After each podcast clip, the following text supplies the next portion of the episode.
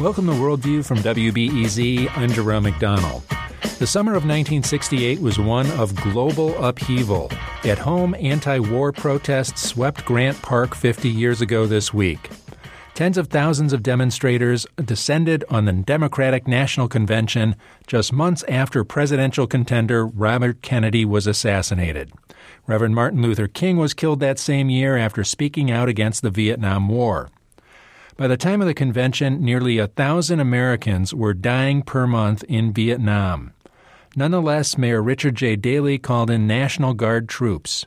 The convention was Daley's opportunity to let Chicago shine, avoid racial tensions, and save face with the pro war Democrats. But together, the protesters were more than Chicago could handle. The demonstrators are determined to march on Convention Hall tonight in protest. Chicago police are just as determined not to let them anywhere near the place, so the police are at the park in force. The demonstrators resisted when police attempted to arrest a young man who tried to rip down an American flag. The police fired tear gas canisters. The demonstrators threw them back at the police. It was clear that the battle, Chicago's first real battle of the day, was about to be joined. Many of the demonstrators, anticipating more gas attacks, covered their faces with handkerchiefs. Then, chanting, kill the pigs, they began bombarding the police with cans, bottles, boards, firecrackers, tomatoes, and just about everything else they could find. Chicago wasn't alone in violent crackdown against protesters in 1968. That same summer, Mexico was gearing up to become the first Spanish speaking country to ever host the Olympics. The 1968 Games went down in history as athletes demonstrated with Black Power salutes, boycotted apartheid South Africa, and protested the Soviet invasion of Prague. For months, Mexican protesters resisted harsh labor practices and government crackdowns that paved the way for the Olympics. Like in Chicago, Mexican authorities didn't want protesters to screw up their big moment. The BBC's Julian Miglierini reports on what happened next. It's October 1968. Ten days before the Olympic Games, students are demonstrating in Tlatelolco Square in Mexico City. Suddenly, gunfire erupts.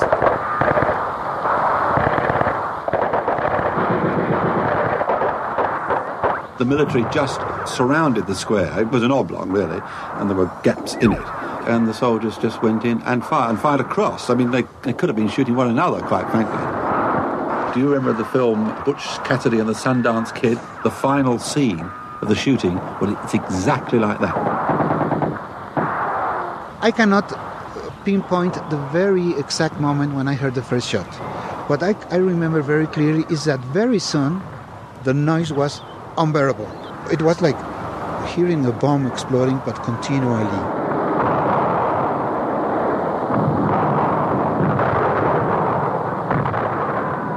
British journalist John Rodda and the Mexican poet David Huerta were both in the square that day. David was part of a peaceful protest movement led by students which had already staged marches throughout the summer. Mexico had been awarded the Olympics because it was modernizing fast and the government was seen as stable. But the young demonstrators wanted the country to be more democratic. I was 18 I was in my last year of high school, and we just had this feeling, this sensation of restlessness. It was a very rigid society, a very authoritarian president. We wanted only just a little bit of a democracy. Nothing scandalous, nothing revolutionary. We didn't want to overthrow the government. We were really clear very early on about the fact that we were not against the Olympic Games. We were not trying to boycott the Olympic Games. We were not trying to stop them or disturb them in any way. We wanted to have the demands of our movements answered, but we don't want to stop the organization of the Olympic Games. But the repression hardened. In the month before the Olympics, the military tightened its control of Mexico City. The protest organizers went into hiding, but shortly before the Games, they called a rally the venue, Tlatelolco Square, is deeply symbolic to Mexicans because its buildings show influences from the whole of the country's history. Speaking to me in the square, David Huerta remembers how the student leaders gathered on a balcony of the Chihuahua apartment complex and began to address the crowd. I arrived all by myself at 5 o'clock in the afternoon that day. I was a little bit scared. But you see, I joined some other high school students, and we were together listening to the speeches. The speakers were in one of the balconies of the Edificio Chihuahua. The fear and the worries sort of disappear or are put aside. We started to feel really happy in, in a party mood, and we started to shout, President must go. We used very hard words against him. He was not a very handsome man. And uh, we felt that we were going to start all over again. We're going to organize ourselves again and we're going to get what we want. But then a military helicopter appeared above the protesters and seemed to signal to the security forces. Kate Doyle is from the US based National Security Archive. As the speeches began, a large group of military tanks and trucks and soldiers, groups of soldiers, began to move in around the edges of the square. And the military seemed to be watching, observing. And as the helicopter dropped flares, shooting began from the apartment buildings up high over the plaza, down into the demonstrators and the military. It was really confusing, but I can tell you this. I saw in a very blurry way that soldiers were advancing towards us on one side, from the back of us, so to speak. And I saw, but I didn't understand what was going on, some men with the white handkerchiefs. And I didn't know who they were. I saw at one point that some of them were armed and they were shooting against us and against the soldiers. The students were caught between two fires. We didn't know where to run to. That shooting, we now know, was initiated by a Mexican security battalion that had been put together with the security of Mexico City in mind for the coming Olympics that had been pre placed in the apartment buildings overlooking the square. That shooting initiated a volley of gunfire from the military that began to fire back into the crowd up at the apartment buildings and straight ahead into the thousands of gathered men, women, and children. The military thought that student demonstrators had fired at them and savagely began to fire back. We decided to save our leaders. We decided to run towards the uh, Chihuahua building, trying to protect our leaders. We ran towards the stairs to the third floor where the speakers were, but we were not able to get really close to those stairs because there were people shooting against us. So we decided to turn and run, and we saw soldiers running towards us. And at that time, some of us decided to defend ourselves throwing stones against the soldiers. It was stupid, it was irresponsible, it was all an illusion because until we saw some of us falling down, we went on running, trying to save our lives the people tried to hide anywhere they could in the buildings, in the gardens, in the church that was closed, by the way. The people of, who, who are in charge of the church closed the doors. Absolutely. Nobody was able to enter there. And uh, we took shelter in one of the buildings back there and uh, we stayed there. Some of us wandered until 10 in the evening, 10 at night or 11. David Huerta managed to creep away from Tlatelolco Square but many people didn't make it. There were dozens and dozens of bodies, and the bodies were removed and taken to morgues and taken to hospitals. And some say there were bodies that disappeared and never showed up again. The government of President Diaz Ordaz that evening sent in carloads full of cleaning people with brooms and buckets and water and sponges, and they literally wiped away overnight the traces of what had happened. Here we are, more than 40 years after the massacre took place. And, and no one really knows to this day exactly what happened. Although Mexico is now a multi party democracy, there has never been an exhaustive official inquiry into the Tlatelolco massacre, and despite some recent attempts, no senior official has ever been convicted of ordering the killings, it's not even known exactly how many demonstrators died. This has made it even harder for people like David Huerta to deal with their experience. I didn't know what happened exactly, and I have been trying to understand it fully in the life of my country, in my own personal life, all through these 43 years. The fear came to me later on, many, many days or weeks later. At one point, I said, What has happened to me? What have they done to us? They could have killed me. I'm still alive. I'm a survivor. Somebody died in my place. That's one of the worst ideas that have accompanied me in my life all these 43 years. I'm here talking to you, Julian, because somebody died in my place here. It's real. Somebody took a bullet that was meant for me. Somebody died for me here. David Huerta is now an academic and a respected Mexican poet. The events at Tlatelolco have been a central theme of his work and his own personal way to never forget. That was Julian Miglierini of the BBC program Witness. Coming up after the break, we'll hear an interview I recorded in 1998 on the 30th anniversary of the massacre with its preeminent investigator. I'm Jerome McDonnell. You're listening to Worldview on WBEZ.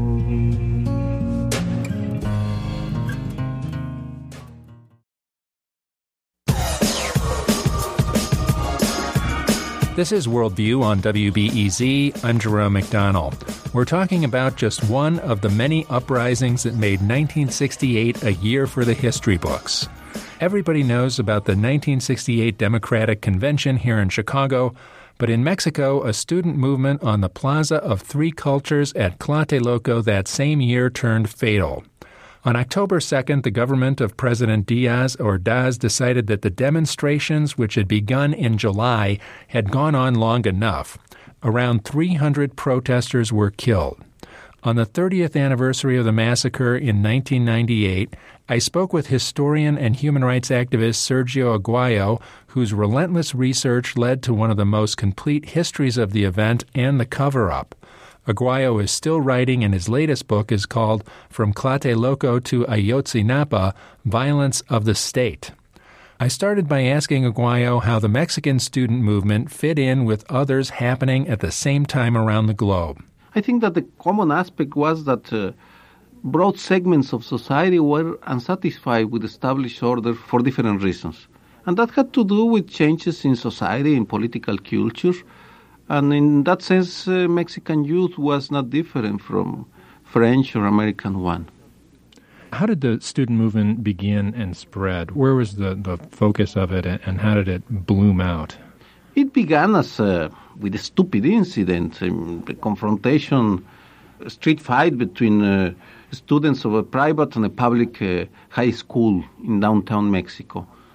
But the reaction of the police, which acted with extreme brutality, was perceived by, the, by students and by professors as an aggression that could not be tolerated. That is, the difference, the brutality, police brutality in Mexico was not uncommon. What was uncommon at the time was the decision of uh, the part of professors, parents, students not to tolerate that brutality. And then in a few days, the rebellion spread throughout the country, and gradually more and more uh, universities, private schools in Mexico City first, and then in 24 different states start to demonstrate and to go on a strike to demand an end to police brutality, the dismissal of the police chief, and uh, some other basic liberties. The respect of the Constitution was uh, underlying all this uh, list of demands. And that was the beginning of two months and a few days that uh, shook Mexican history for the rest of the century. Where was the government at right then? Um, exactly why did they decide not to grant or grant some concessions to the students? I mean, we know the Olympics are coming up here pretty quickly. Why did they choose to take the path they took? There were two or three main reasons. One, uh, the personality of the president. The president, President Gustavo Díaz Ordaz, had a very rigid attitude towards uh, opposition. He just did not tolerate that uh, someone, uh, let's say students, could uh, challenge his wisdom. I mean, he was uh, the Byron, the kingdom. I mean, he was sort of a king that could decide uh, for everybody. And that was one factor, I mean, his power, his personality. Second, that uh, the regime was at, its, at the height of its power. Never before or after the regime, the Mexican authoritarian regime would have so much power. They control everything. They control media, unions, political parties, everything. And they had the support of the international community. They were supported by Washington, Moscow. They were supported by Washington, the Soviet Union, and Cuba, by the Palestinians and, the, and Israel.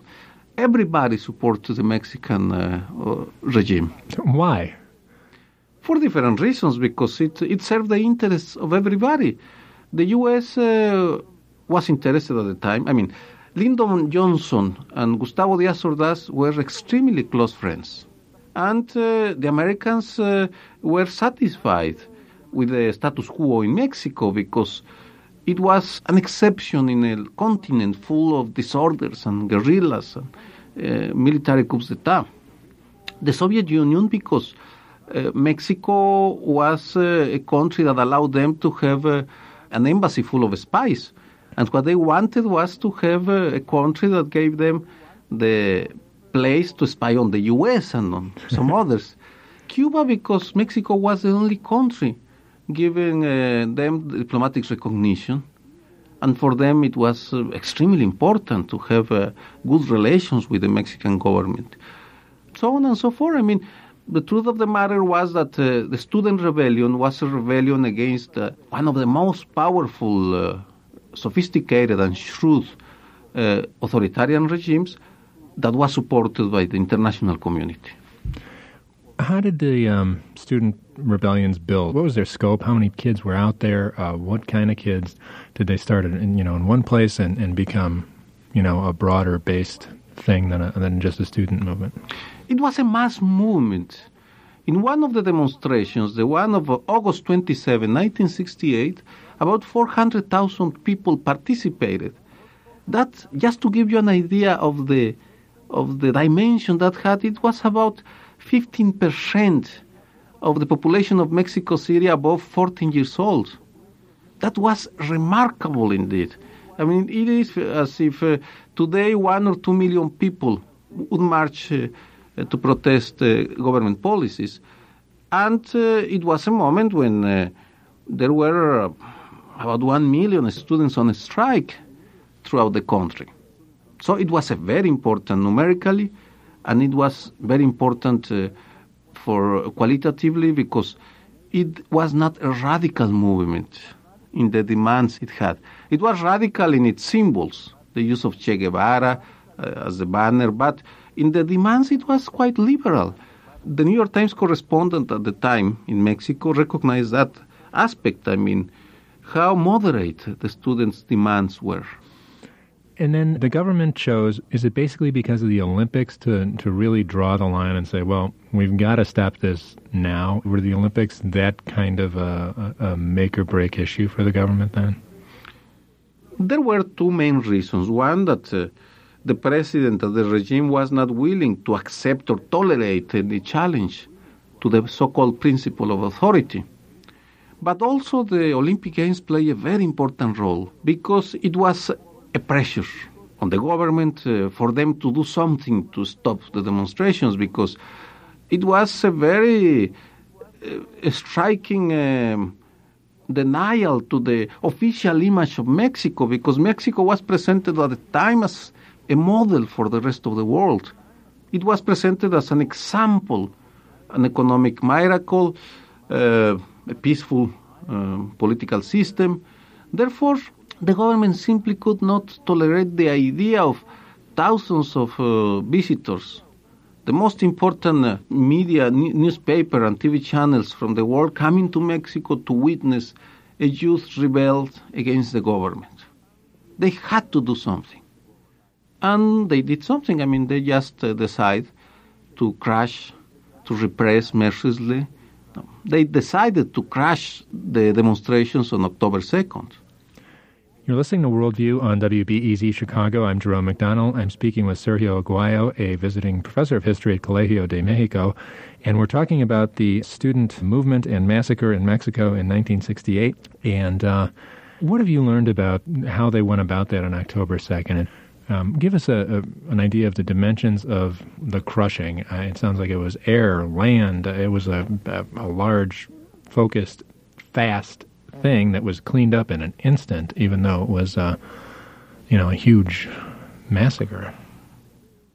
The, it's, it's very difficult to describe in a few minutes the dimension that that operation had. Uh, they deployed thousands of troops and uh, police forces, each one of them with different orders, because the military units didn't know exactly what was going to happen. A few ones at the top, the president, perhaps the Minister of the Interior, Luis Echeverria, the Minister of Defense, uh, knew exactly what was going to happen. So, the square, in which there were about 5,000 students demonstrating in the square of the three cultures, uh, was surrounded by the army. And the army was ordered to move and detain the leadership and to remove all the demonstrators. And, and how many people are in the square now, and how many army people are there and when, when it comes to thousands? There, is, there were about between 2,000 and 3,000 members of the security apparatus. The figures are still not very clear, but there is about between 2 and 3,000 were deployed. Then the military was ordered to move the people out of the square and to detain the leadership, which was positioned in one uh, balcony and, uh, in a building facing the square. And the military, and I have the, the orders that they received, the written orders, were uh, specifically uh, asked not to shoot unless they were attacked. When the military arrived in the square, snipers started to shoot at the military and at the students. Who, and who's snipers? What I have found now, and I can say it, uh, paramilitary groups organized by the same government. Therefore, what the president ordered or tolerated was for a group of snipers to position themselves in the buildings surrounding the square and at the moment when a flare came out around 6.15 in the afternoon to start shooting against the army and against the students. Therefore, the reaction of the army was to start shooting back. And the fight uh, and the shooting went on for about 90 minutes initially until 7.30, 7.45. And then it began again around 10.30 in the night and it went continue until 2 o'clock in the morning. It was a battle of major proportions because there were about 300 snipers positioned all around the square and shooting against each other. Therefore, the numbers of casualties must have been very high. And uh, the snipers at the time were described as being who? Members of paramilitary groups and members of the police force of the federal district.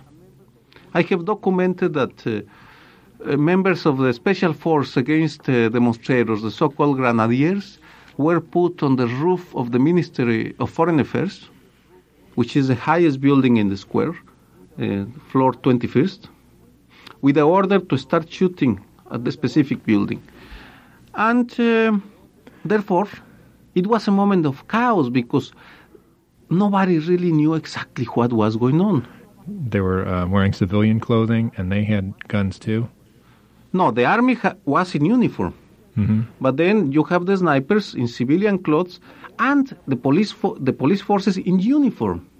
But they had different orders. I mean, the whole scheme was diabolic in a way. I mean, they were given different orders. The army was told, you don't start shooting unless you are shot first. Then the police force, the ones on top of, uh, on the roof of the Ministry of Foreign Affairs, were told, when you see the flare, you start shooting at building uh, Chihuahua. Then the snipers were told, when you see the flare, you start shooting to the students and to the soldiers. And to put an element of uh, uh, horror, an additional element of horror, the, the government, the federal government sent a team of filmmakers to film everything from the moment it began until the end. Six crews were deployed around the square uh, filming what happened. And where's that film today? That I don't know. I mean, I have interviewed the filmmaker, and I, I know exactly how many hours of film he took. I have the the brand of the of the film, but I don't. I haven't seen. That's in hands in the hands of the government. Well, Listen, this is what I'm telling you. This is uh, uh, the first time that is told. Uh, I mean, like this in 30 years.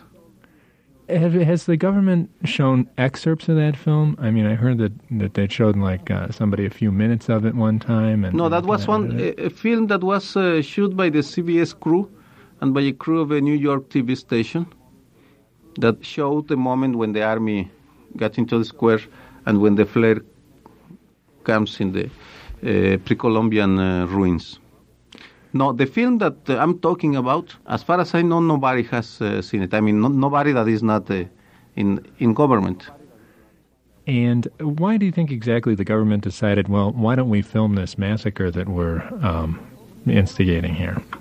I don't know exactly. I hope that by the end of the investigation of the research, I will know. But my hypothesis is that uh, they wanted to simulate a provocation on the part of the students. Therefore, they deployed the snipers.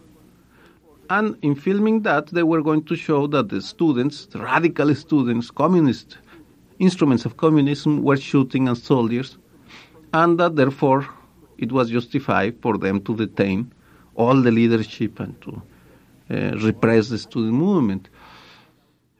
I have the impression that things got out of hand, that they just didn't uh, evaluate that uh, the consequences that all this was going to have and that they were going to be unable to control the shooting because I, I have interviewed uh, people from the military and from the police forces and they just didn't know exactly what was going on they were completely disoriented because the soldiers were told one thing and all of a sudden they have to start shooting. And the square was uh, in a blackout because the lights went off. So just imagine that's the situation, that chaos at the moment. So, do you think that the president, the interior minister, and the defense minister sat there, cooked up this plan, basically, but didn't really think the largeness of it through? They thought, well, we'll have some shootings and, and there'll be some deaths and stuff, but it, it won't go on and on. We'll just go in there and, you know, take the student leaders out and, and uh, Yes, because they have done it before. Exactly the same pattern I found uh, in a demonstration in the state of Guerrero in Chilpancingo in December 30, 1960, and in the state of San Luis Potosí, September uh, uh, 15, uh, 1961. The snipers shooting at security forces, response, because at the moment the government control media. And when you control media, you can uh, regulate the official, uh, you can regulate what is going to be known by the people. What they did not uh, estimate, I think, was that uh, Tlatelolco was not going to be forgotten. What about the other instances? How many people died in those? Why did, did were things more out of hand at Tlatelolco? In uh, Guerrero, there were about uh, 10 people assassinated. In San Luis Potosí, about 7. The dimensions of Tlatelolco were just bigger.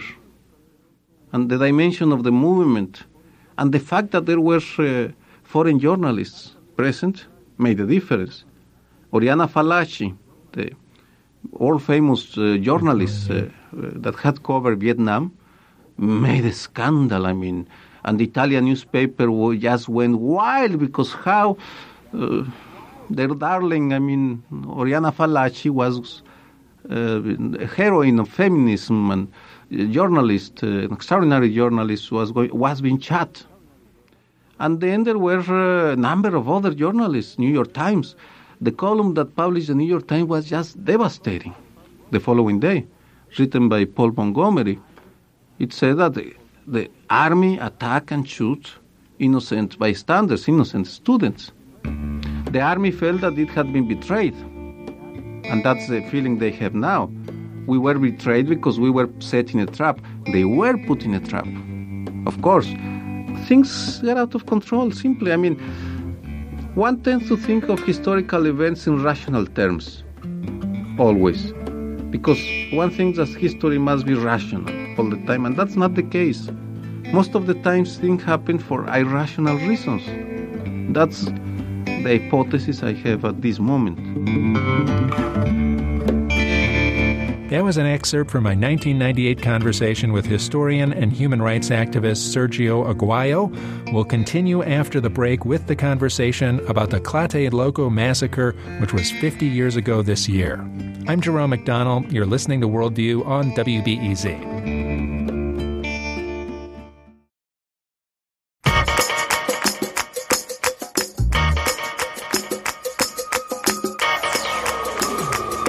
This is Worldview on WBEZ. I'm Jerome McDonnell. Let's continue the conversation on the global upheaval of 1968 with a look at Mexico. Authorities killed 300 student activists in the run up to the Olympics that year. I spoke with Sergio Aguayo, a historian, about the massacre in 1998, and we'll return to that conversation with a look at how the global community reacted to the show of force. That was uh, what I call the second massacre the massacre of silence. They decided to support the government. They decided to keep silent, and uh, what the British ambassador at the time told me in a in recent interview, we enter in a conspiracy of silence because they decided not to complain because there were not uh, international forces pressuring them the contrast between the student massacre in Mexico and Tiananmen Square in China is striking in that sense. Because in 68, for a number of reasons, I mean, Mexico was isolated at the time. The students and the oppositions did not talk with foreigners. Uh, the Mexican government was very legitimate. But the truth of the matter was that the international community didn't, didn't pay attention, enough attention to the gross uh, human rights violations that have occurred in Tlatelolco on October 2nd. Therefore, Mr. Avery Brundage, who at the time was uh, from Chicago, from Illinois, the, the, head of the Olympic Committee, the head of the Olympic Committee, decided to support the Mexican government. And he declared, as he has done in some other cases, the games must go on. And the games went on because after that, the government, the Mexican government just controlled everything. News, the families of those disappeared and killed. And uh, it was imposed a silence on the population. And uh, the Olympics went on. Explain a little, bit, a little bit more about how the Mexican government controlled the evidence of the massacre and what happened uh, immediately afterwards and, and to the families, to the bodies, to everything. We don't know exactly. I mean, the official figure for those uh, who died in Tlatelolco was 29 at the moment. Later, it was raised to 42. But from the beginning, there were all sorts of uh, speculations about the figure. The most used uh, number has been about between 2 and 300. That is the one used by the uh, CIA uh, and the State Department in internal communications, the estimate. But uh, what the government did was to clean the square, to take the bodies away, to detain about they detain about 2,500 people. They sent them to jail, put uh, the students, the leaders, uh, with sentences of up to 17 years at the time with the support of the judicial system, the government, then the Ministry of Foreign Relations imposed control on the on the diplomats. Octavio Paz was fired at the moment because he protested, and he was fired, and he was harassed. He, in uh, in Paris when he went to Paris, the Mexican ambassador in Paris wanted to put Octavio Paz in jail to stop him from making statements to the press. I mean, a number of uh, measures were taken to guarantee that there would be only one official version and that the students, the memory of Tlatelolco, or, or that Tlatelolco would be forgotten soon. Hmm. What kind of impact did, did this in reality have on Mexico and the possibility of, of democratic reform or, or change in Mexico? What was the impact on it? Tlatelolco became a symbol of uh, all the negative consequences that uh, an authoritarian and unaccountable regime can have on the life of a society. Here we have the extreme case of a massacre. Nobody knew how many people died, therefore, you cannot forget because the ceremony, the ritual of uh, the farewell that is done in a, in, in a funeral was not accomplished. I mean, it is as if you were still asking yourself how many people die in uh, Kent State, right. here in the U.S. when the four students died. It became a symbol of everything that was can be wrong with an authoritarian regime that used force with impunity. And as a symbol, it has not been forgotten, and there has been attempts to find out exactly what happened with the gradual liberalization of the Mexican political system, archives have opened this year in 1998. Therefore, uh, we historians have been able to take a close look at the documents. Of course, many documents are missing. The archives were uh, clean, uh, were censored before they were delivered. But uh, we have been able to find sufficient evidence to reconstruct parts of what happened, at least, I mean, and to have a general picture. And in that sense, uh, Tlatelolco, of course, I mean, the resolution of the mysteries uh, about Tlatelolco are not going to bring democracy to Mexico, but will help in the process of uh, understanding what went wrong, extremely wrong, at the moment of our history, and taking measures to prevent that to happen. And in doing so, perhaps we will be able to heal and to reach uh, some level of reconciliation between uh, government and society. I think that, that those are the the main elements uh, of or the main reasons why Tlatelolco has has been considered a symbol by so many people. Would the government ever entertain having a commission to look into what happened there or you know some sort of pseudo truth commission they promised in a couple of times and they said that there would be a commission to study what happened, but they never did nothing. Actually, I mean, it is not common that governments take the task of, of airing their dirty laundry. Covering, I mean, no, no, it is not common. It is, yeah. it, it usually falls in uh, the, these so-called commissions of truth that uh, play a useful role of trying to explain the black holes or the the worst moments in the history of uh, society. We are in, in one of those moments. There is a Commission of Truth, an official Commission of Truth in Mexico that was created by Congress, and they are working. And there are independent researchers like myself who had been working in this uh, problem for some years. And I hope that by the end of this year we will be able to have a collective answer that will uh, solve, if not all, at, at least most of the mysteries about uh, what happened and why it happened uh, in, on October 2nd, 1968. You're listening to Worldview on WBEZ Chicago. I'm Jerome McDonnell. I'm speaking with Sergio Aguayo, a visiting professor of history at Colegio de Mexico, and we're talking about the student movement and massacre in Mexico in 1968. And uh, w- when you look around the globe, at other student movements. Uh, you mentioned Tiananmen Square, but there's lots of student movements today out there, lots of protests. Uh, which ones are parallel to this, and have things changed much? Or?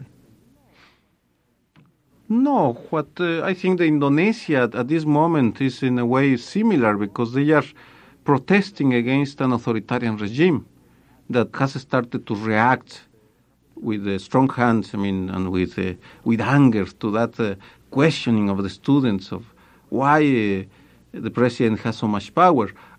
The principle, the essence of that confrontation was what uh, made Tlatelolco happen in Mexico.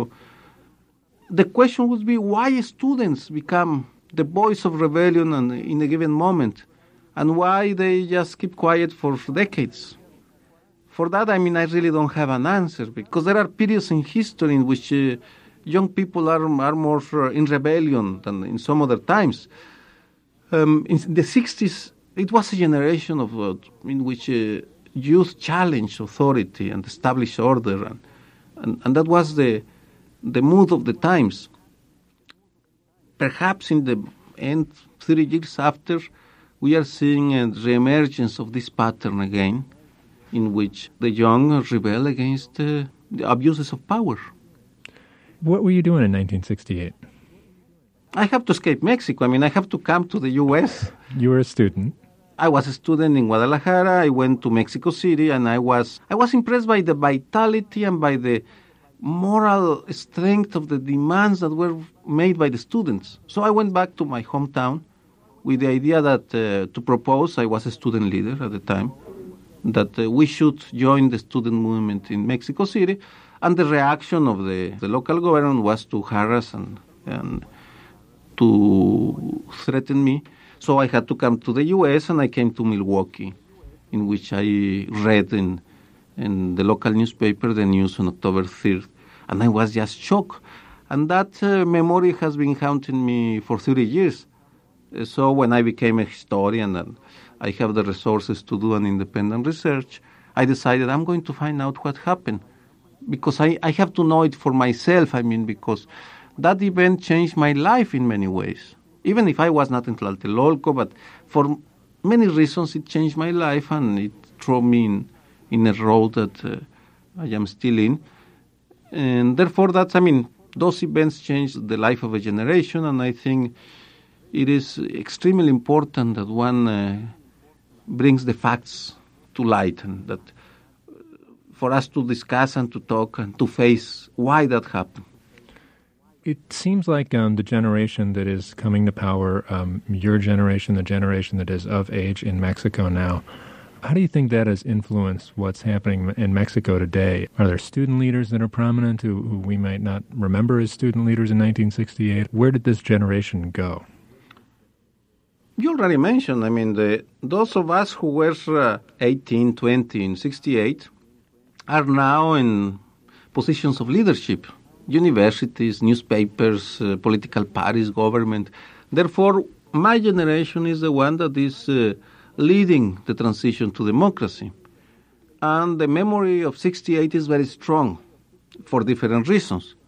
I personally have very clear that uh, we must make all that is in our power to prevent another kind of event like that one. Because violence after Tlatelolco, many Many of my friends decided that they had to take arms against the government. I did not. But they decided that there were no other option because a government that uh, massacres and assassinates in that way had no hope of peaceful transformation. And then we had 10 years of dirty war in which thousands of people were killed in a war that has not been recorded or registered by the international community. I myself got involved in the defense of human rights because I do believe uh, that uh, the best possible alternative is a, gradual, peaceful transition to democracy and to the rule of law. Therefore, I have very clear that if we want to avoid and to prevent and uh, the use, the indiscriminate use of violence, we must have in our memories uh, exactly why Tlatelolco happened. Because in the defense of human rights, I have learned that if you want to defend human rights, you must understand the logic of the perpetrator, of the one who is going to pull the trigger. Because if you understand the, the reasons why he is acting, it is possible to take actions to contain him or to prevent that to happen. It is a possibility, of course. So uh, I have devoted many of my years of my work as a scholar uh, to, to understand the dynamics in the use of state uh, coercion, of state force. And the study of Tlatelolco is perhaps, it has been the most difficult research I have done in my life.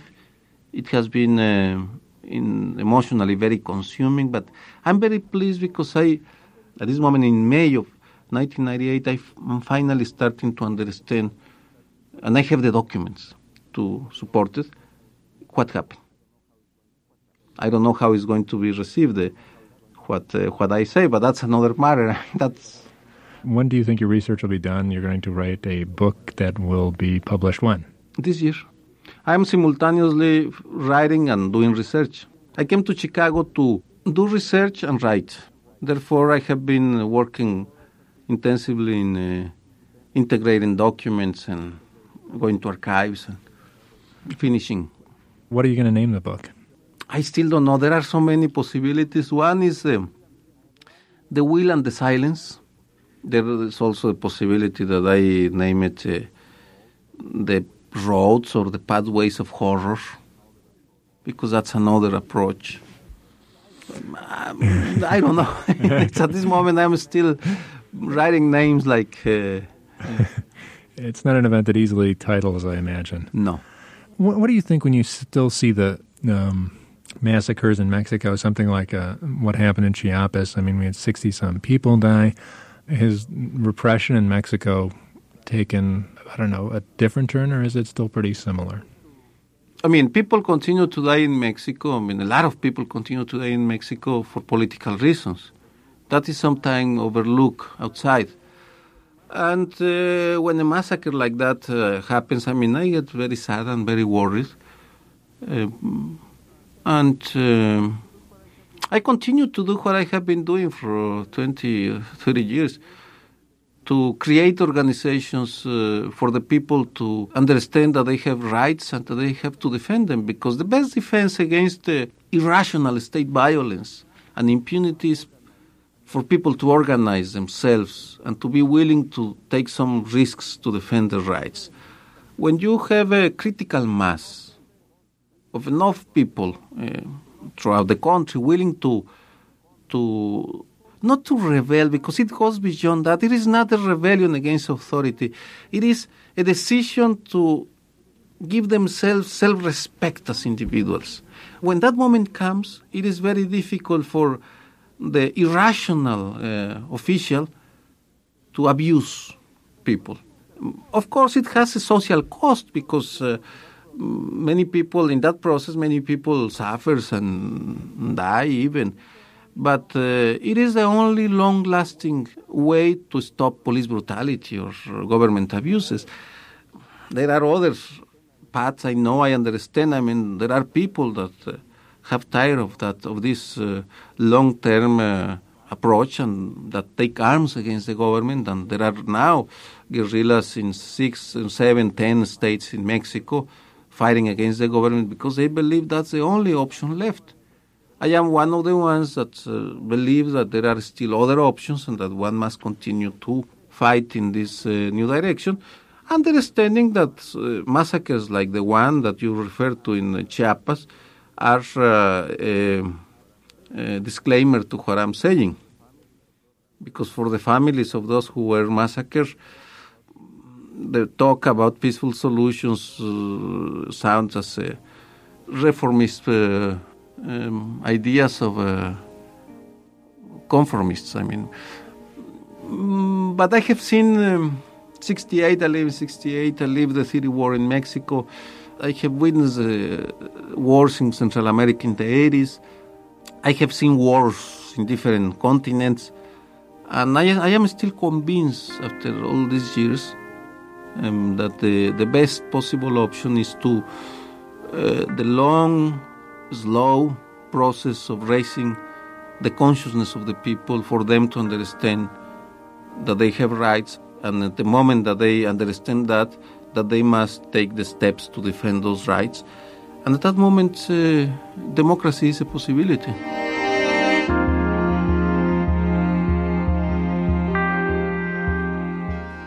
That was historian and human rights activist Sergio Aguayo on Worldview in 1998. Aguayo ended up publishing his book, 1968 The Archives of Violence, that same year. It remains one of the most complete histories of the Tlatelolco massacre out there, and his latest book links 1968 to the 2014 mass kidnapping in Mexico, and it's called Tlatelolco to Ayotzinapa Violence of the State. In 2003, the CIA file from the Tlatelolco massacre was released after persistent Freedom of Information Act requests. The documents show that the U.S. sent military equipment to Mexico to help secure the Olympic preparations. There were also daily correspondences between the CIA and Mexican security services. In one letter, six days before the massacre, the head of Mexico's federal security assured the Americans that, quote, the situation will be under control very shortly.